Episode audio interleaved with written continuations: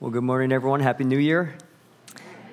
Thank you for joining us in this worship on the first Sunday of 2023. And we know from uh, Pastor Dave's sermon last Sunday uh, that New Year's will not fall on a Sunday for 11 more years. Uh, but in this new year, I do encourage you, uh, like uh, Bob said, to pick up a Bible reading plan on the way out. Uh, we try and do that as a church family every year. And it may sound like a lot to you. And, and, and if it is uh, too much for you to do, if this is your first time doing it, uh, please just do the New Testament this year. just be consistent. Uh, if you find that you do get behind, uh, you skip a day or, or, or, a week, and you feel like you have to try and make everything up, uh, don't feel the burden that you have to make everything up. Just start again that day. Uh, we have uh, this tendency sometimes to quit things that we can't perfect, but we really just need more of God's word than we had the day or the year before. And so if you can't read it all, uh, at least read some of it daily instead of quitting because you can't do it all. I think that doing so will make a major difference in each of our lives and in the life of the church. And so I encourage you to pick one up on the way out. Now, at this time, I invite you to take out your Bible or a Bible underneath the chair in front of you and turn to Luke.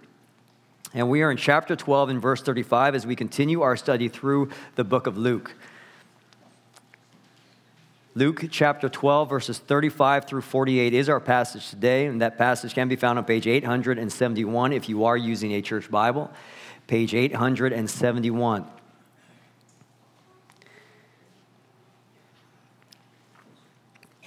Luke 12 and verse 35. And, and, before we look at our text, would you please join me in prayer? Uh, Father, we thank you for this time of worship. Uh, we thank you uh, for your faithfulness to us over the last year, uh, especially in your provisions through the church family uh, to get close to our budget this past week. We thank you for, for this family. And as we come to your word, uh, please speak to us in a way that only you can by the Spirit, uh, that you would magnify Jesus in our hearts and in our lives. Help us more and more to long for and live for that coming day where we might be with Him and with you face to face. It's in Jesus' name we pray. Amen. We are in the midst of a set of Jesus' teaching about discipleship, uh, predominantly in light of his first and his second coming, which should transform all of our current priorities that since he has come in his advent, which we celebrated at Christmas, and he will return a second time, that that changes drastically how we live in the here and in the now. And we as believers and as Christians are to frame our thinking and our living with Jesus' two advents as undeniable realities. And therefore, our lives given to us by him as not to be wasted by being consumed with trivial things. Uh, Jesus has just spoken about a proper attitude towards material possessions and the stewardship of them, not a preoccupation with them, whether we have a lot or a little. And in our text this morning, Jesus speaks about a faithful readiness in waiting for his return. You know, we are generally not a people who know how to wait. Everything has become very uh, instant email, text. We want our, our news in quick sound bites. We're gathering information these days more and more, not from books, but from blog posts, uh, shopping online instead of going to the store, Amazon Prime, stream this, stream that, blah, blah, blah, blah, blah, instant gratification. Sometimes I'll open up the microwave at our house and I will find a half of a cup of coffee in it, and it's already cold. And I know that Laura probably put it in there, punched in a minute or so, and before that timer got down to zero, she was likely tending to a kid uh, or a dog or a fish or, or one of the other thousand things she's responsible for, and completely forgot about this coffee uh, because it's hard to wait. And the longer that we have to wait, the more forgetful we become of that which we are waiting for. And that's not just coffee, brothers and sisters, that we can often become forgetful of that which we are waiting for. But waiting uh, expectantly is perhaps one of the primary facets of following Jesus. And it is the topic of his teaching in our text, to which he gives to us both great encouragement and great warning in the form of three parables. That in the waiting, we don't forget the reality of Jesus' advents. We read in verse 35 and look at the first parable, and Jesus says there, Stay dressed for action and keep your lamps burning and be like men who are waiting for their master to come home from the wedding feast, so that they may open the door to him at once when he comes and knocks. Blessed are those servants whom the master finds awake when he comes. Truly I say to you, he will dress himself for service and have them recline at table, and he will come and serve them. If he comes in the second watch or in the third and finds them awake, blessed are those servants. The first parable gives to us a positive visual of the blessedness of servants who are ready for their master's return. There's a happiness experienced by those who stay awake. You know, I think it is that when one of us becomes a Christian, there's a whirlwind of experiences and emotions that can often come with that conversion. Uh, there's something of an eye opening reality and, and mind blowingly so. That even though you may have heard the gospel and have had some facts stored up in your mind, uh, when it is actualized in the heart by the Holy Spirit, it's as if everything changes before your very eyes. I was just talking to someone who had uh, cataract surgery, asking him how he feels. And he said, It's like a whole new world. Every color seems to pop. Everything is so much brighter and clearer. I didn't realize that this is what things actually look like. And, there's something of the same effect in the new birth. You understand things more clearly the world and, and humanity and, and God and, and the sinful heart and, and why things are the way that they are. And there's this new desire for life change and a newfound understanding of the beauty and joy of even things like repentance uh, there's a love for people, even the ones who have been historically difficult for you to love.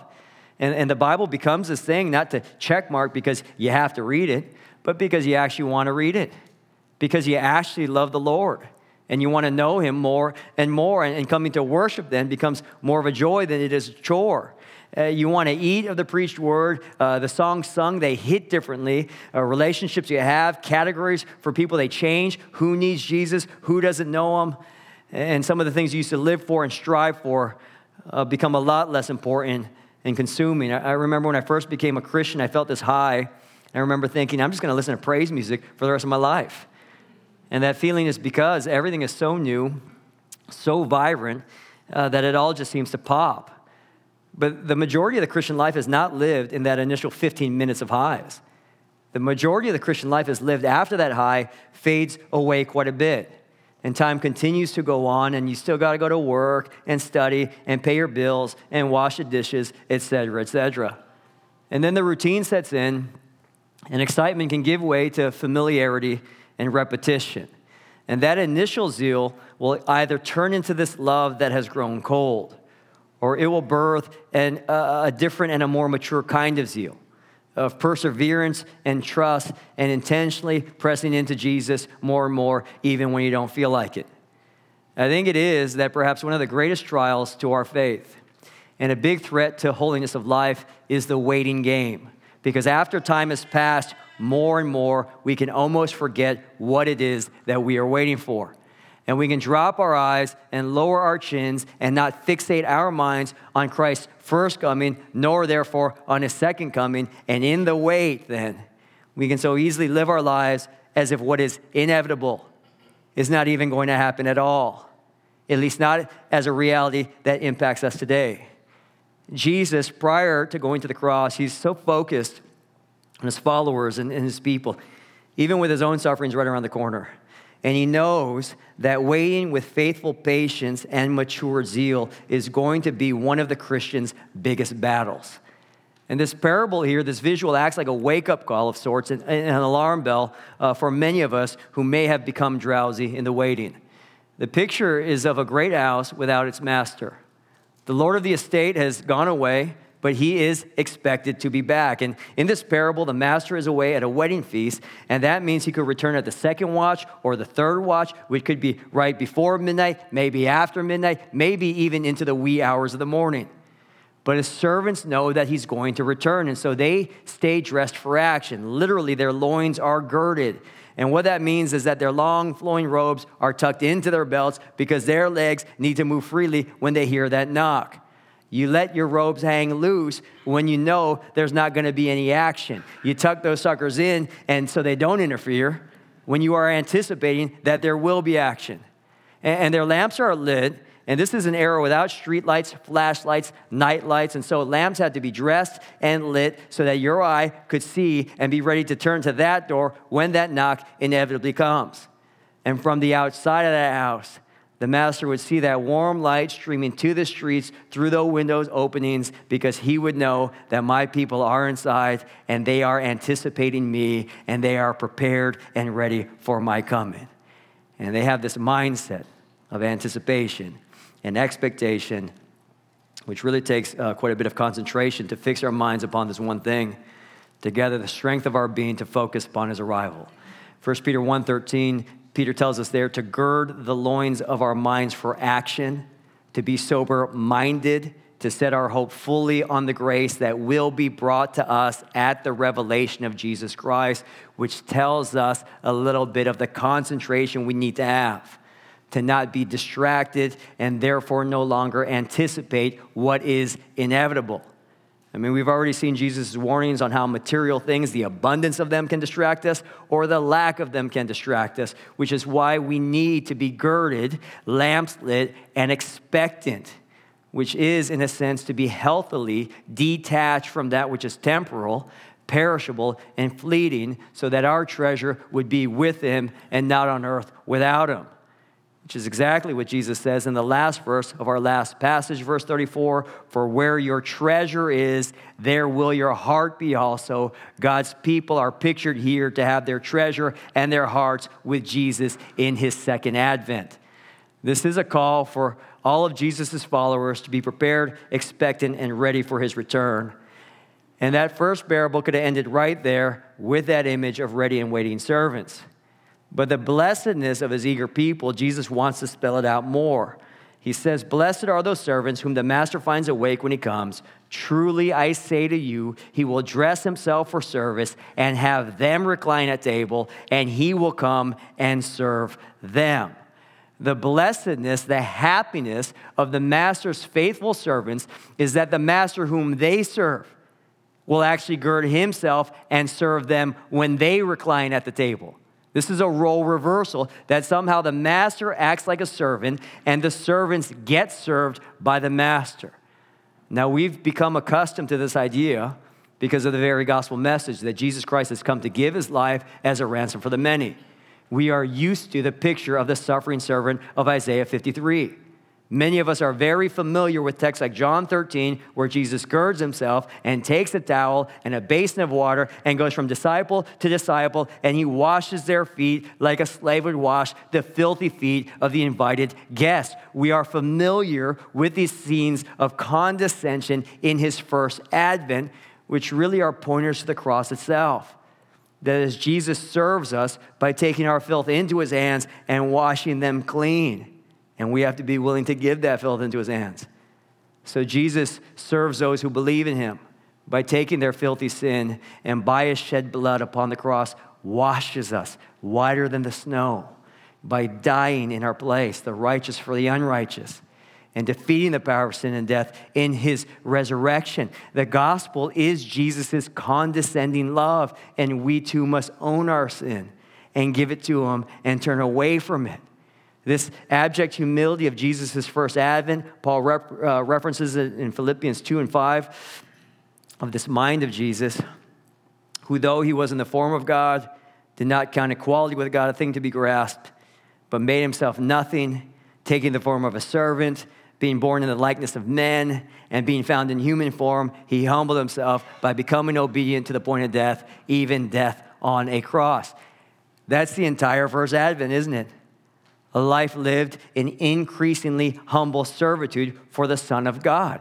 But the text continues there. Therefore, God has highly exalted him and bestowed on him the name that is above every name so that at the name of Jesus, every knee should bow in heaven and on the earth and under the earth, and every tongue confess that Jesus Christ is Lord to the glory of God the Father. There is this exaltation that follows Jesus' humiliation. And Jesus knows this, for he says this post cross and post resurrection, Matthew 28 all authority in heaven and on earth has been given to me. And yet, what is it that Jesus decides to do with all this authority? And this exaltation of himself. He says in our text of the Master, Truly I say to you, he will dress himself for service and have them recline at table, and he will come and serve them. One of the things that Jesus will do in his exalted and glorified state with all power and authority, one of the things that he will do is to gird himself and serve the ones who longed for his return. Jesus in the incarnation washed feet and bled on the cross. Jesus in his glorification somehow, he somehow has the same exact heart for his people. And we wouldn't have believed that the exalted Christ would do this for us unless he said it. That he would, as our master, assume the servant's attire and lead us, as it were, to a place where we can lounge and be fed and have all our wants and needs supplied by our master himself. That Jesus' heart in his first and humble advent, born in a manger and dying on a cross, will in his second advent exhibit that very same exact heart. Lord of all, he is servant of his people. And it is then that our robes may hang loose and our lamps can go out and everything we've waited for in expectation will be actually realized. No more focused listening and mind girded for the one who is coming. For at that point, our ongoing existence is predicated upon the fact that he has come. Alexander Maclaren speaks of Christ's uh, for, forever servanthood in this way. He says, The servant Christ serves us here by washing us from our sins in his own blood, both in the one initial act of forgiveness and by the continual application of that blood to the stains contracted in the miry ways of life. The Lord and servant serves his servants in the heavens by leading them cleansed to his stable and filling up every soul with love and with himself. This is the way that Jesus serves us forever by filling us with love and filling us with himself for all time. I mean, brothers and sisters, this is not our Lord and Savior whom you want the dignity of serving with our lives. To be ready and expectant for his return so that this reunion will be utterly joyful. And so, this first parable gives to us a positive visual of the blessedness of servants who are ready for their master's return. In verse 39, we see the second visual, which Jesus gives in contrast to the first one. He says, But know this, that if the master of the house had known at what hour the thief was coming, he would not have left his house to be broken into. You also must be ready, for the Son of Man is coming at an hour you do not expect. Uh, the visual of the parable shifts here from a master who is eager to serve those ready for him to a thief now that robs a person of what he or she has. The imagery is moving from encouragement to warning. The master's arrival is welcomed by his people who know and long for him. This thief is unknown and unwelcomed, and his arrival means trouble, uh, disaster, uh, loss, rather than blessing. The second coming of Jesus is going to be the best thing for some, and it's going to be the worst thing for others. And what is it that makes a difference? a preacher by the name of Bob Deffinbaugh on the difference between whether Jesus is a welcome master or a dreaded thief. He says the difference is a relationship. There's a loving bond between the master and his servants. They know and love each other. The servants await his return because of who he is. The homeowner does not know the thief, nor does he wish to. He hopes the Lord never comes, for his coming is viewed as bringing a loss. Uh, brothers and sisters, if you were to somehow know that Jesus were coming very soon, perhaps by the end of this week, would it be more of a loss to you or a blessing upon you? With the things that you've been investing in today, your efforts, uh, your thoughts, your dreams and aspirations, your investment of your family's time, would it be considered lost? Or with the things you invest in today, your efforts, your thoughts, your dreams and ambitions, your investments of your family's time make a whole lot of sense because you've been longing for this very moment of Jesus' return. It is often that since his return seems so delayed, that we get so caught up in the knickknacks of things that really aren't all that important when all is said and done. And Jesus' point here to us is that some will be ready and some will be not ready. And he's saying, Be ready. Jesus calls himself, You're the Son of Man, which is a reference to Daniel 7 13 and 14.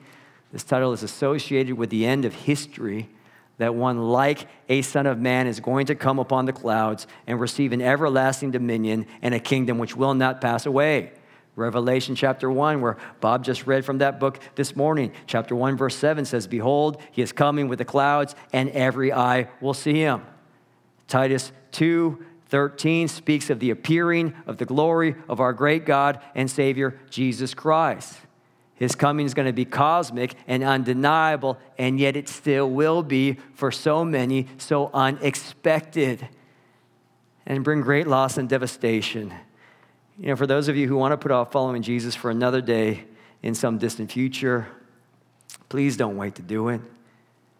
For those of you who think I have all the time in the world uh, to take Jesus more seriously just a little bit later, uh, please don't think like that. You need a real relationship with the Lord and Savior, our Master.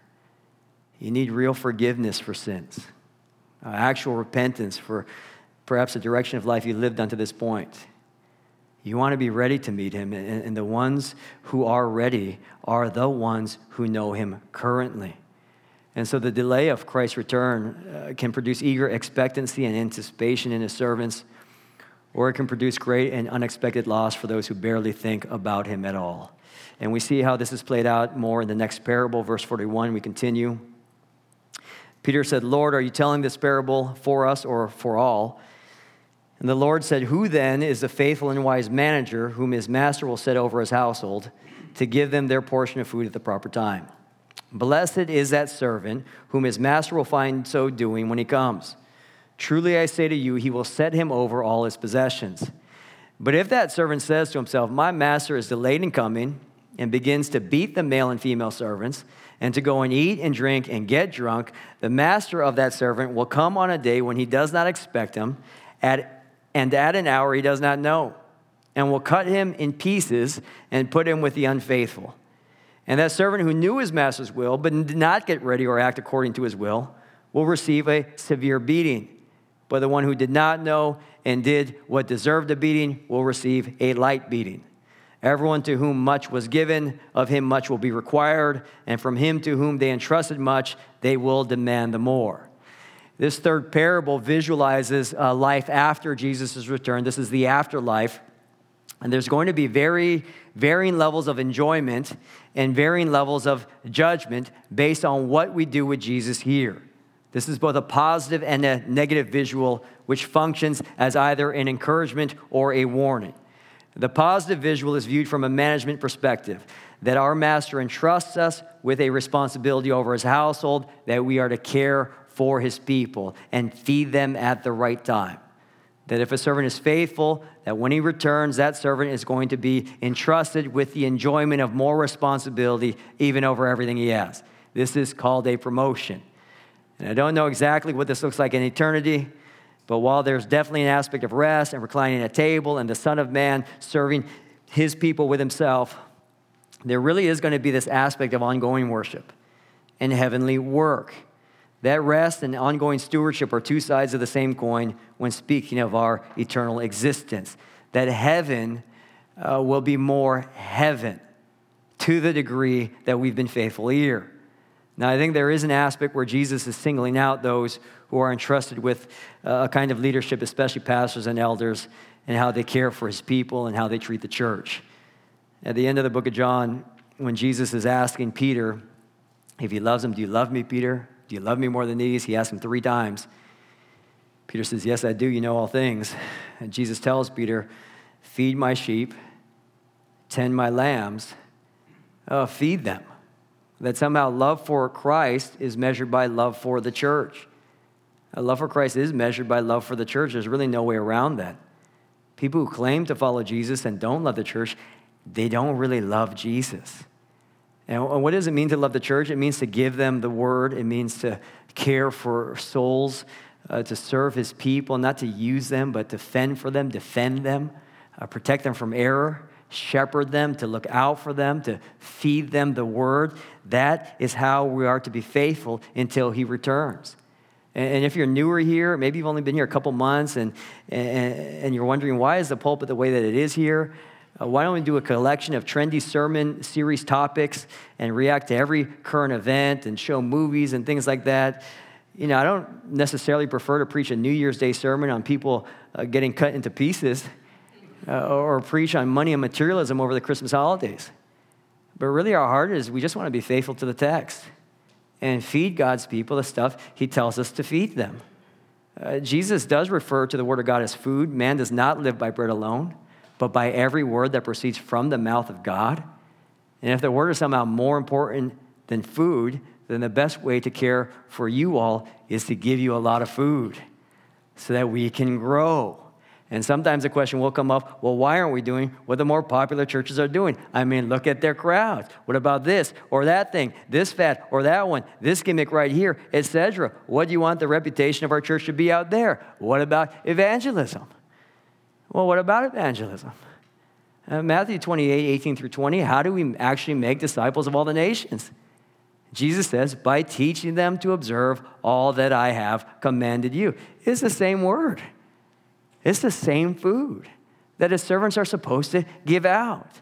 And, and uh, I and, and, the elders, we, we care very, maybe a little bit, but not that much about our reputation out there. I think we uh, care a little bit more about what someone else thinks.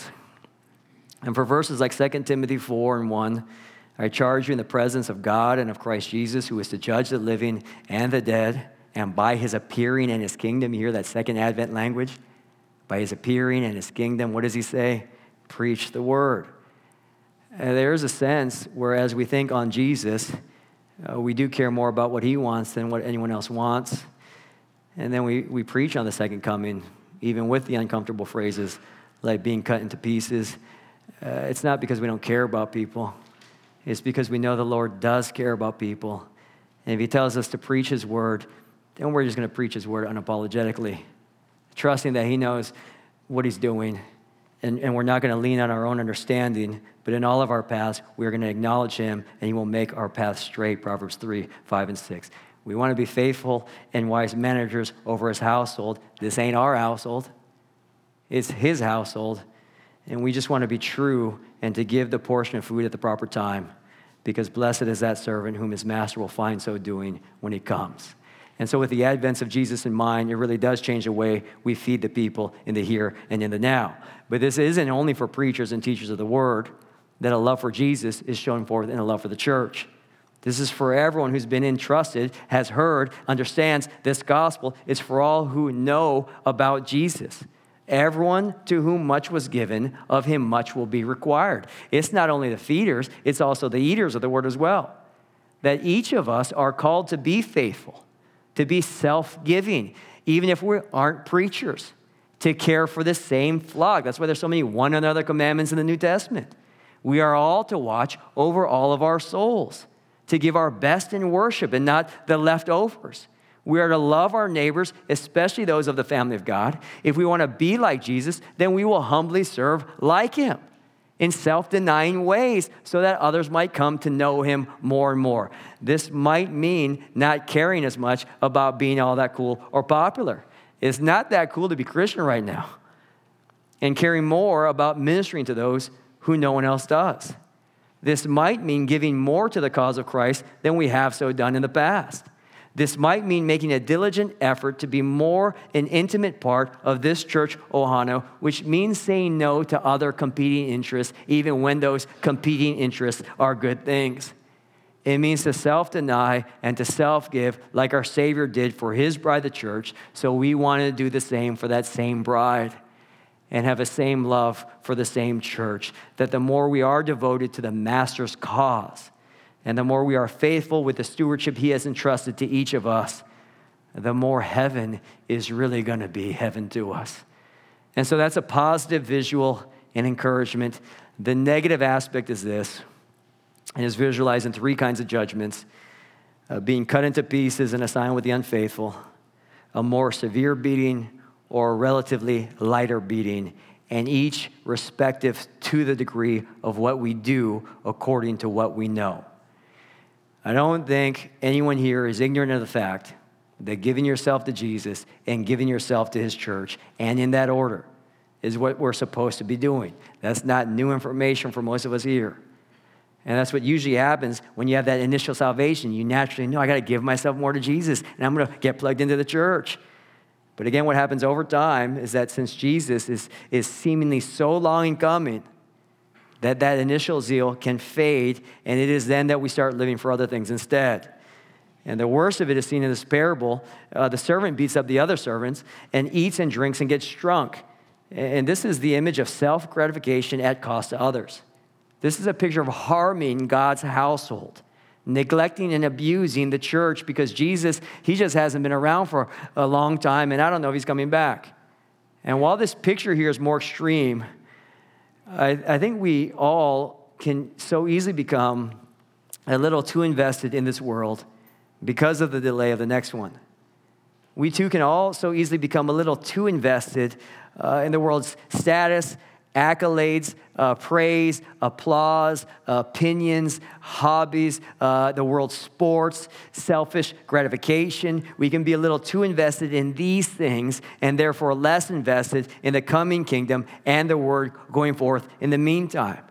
And Jesus is very explicit that when we live like this, there is a judgment that will come cut into pieces and assigned a place with the unfaithful or unbelievers is a graphic description of the worst kind of eternal judgment.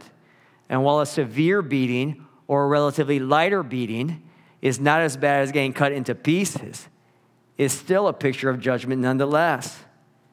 And Peter, before all of this graphic language, you can tell he wants some clean categories. Is this for us, Jesus, or is this for all them? Do I need to be listening to this part?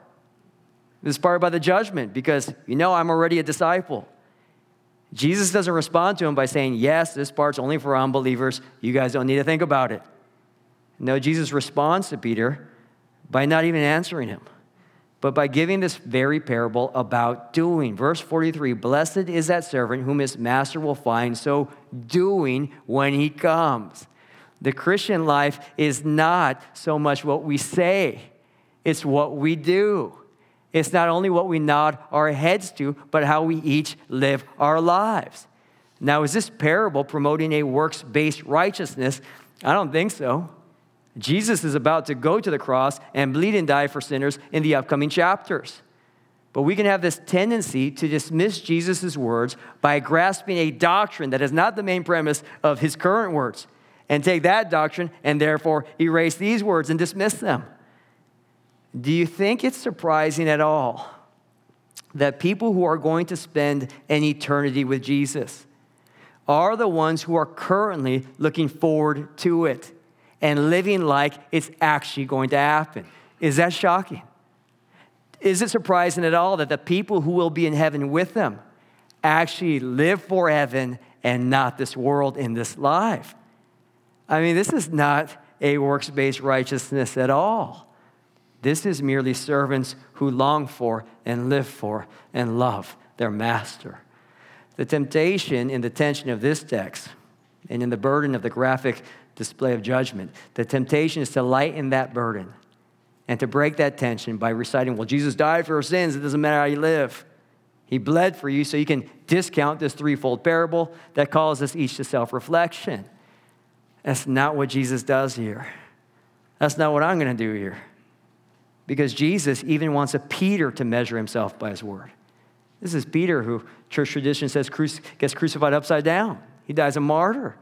Jesus wants even a Peter to not just have this clean cut category, but to really measure Peter by his word to see if he really believes what he believes, to see if we really cherishes, uh, cherish Jesus' first advent and look forward joyfully uh, girded, lamps lit, and expectant of his second advent, so that we may anticipate it by loving him and serving his people as we wait in a kind of godly anticipation.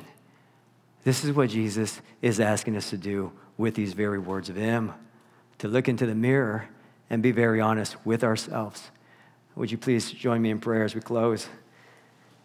Oh, Father, these are some of the. Um, weightiest parables we find in your word. And Lord, we need grace. God, we need the grace of forgiveness. Uh, we need the ongoing grace of actual life change. Uh, none of us have been ready like we need to be 24 hours a day. And so, would you, by your Spirit, make us progressively more and more so? Loosen our grip on things that we shouldn't grip so hard, uh, tighten our grip on things that we should be gripping uh, white knuckled with all our might. Uh, would you make it so uh, that you would captivate our hearts and our minds by the beauty and the love of Jesus Christ, that our eyes would see him as he really is, so that everything else would simply just look distasteful by comparison. Uh, help us to never get over the fact that although he is our master and we are his servants, yet your son, God himself, has chosen to serve us and continue to do so. And so, would you number our days and give us hearts of wisdom, give us hearts of love and humility, uh, give us a love for your son and the church, all to your glory. In Jesus' name we pray. Amen.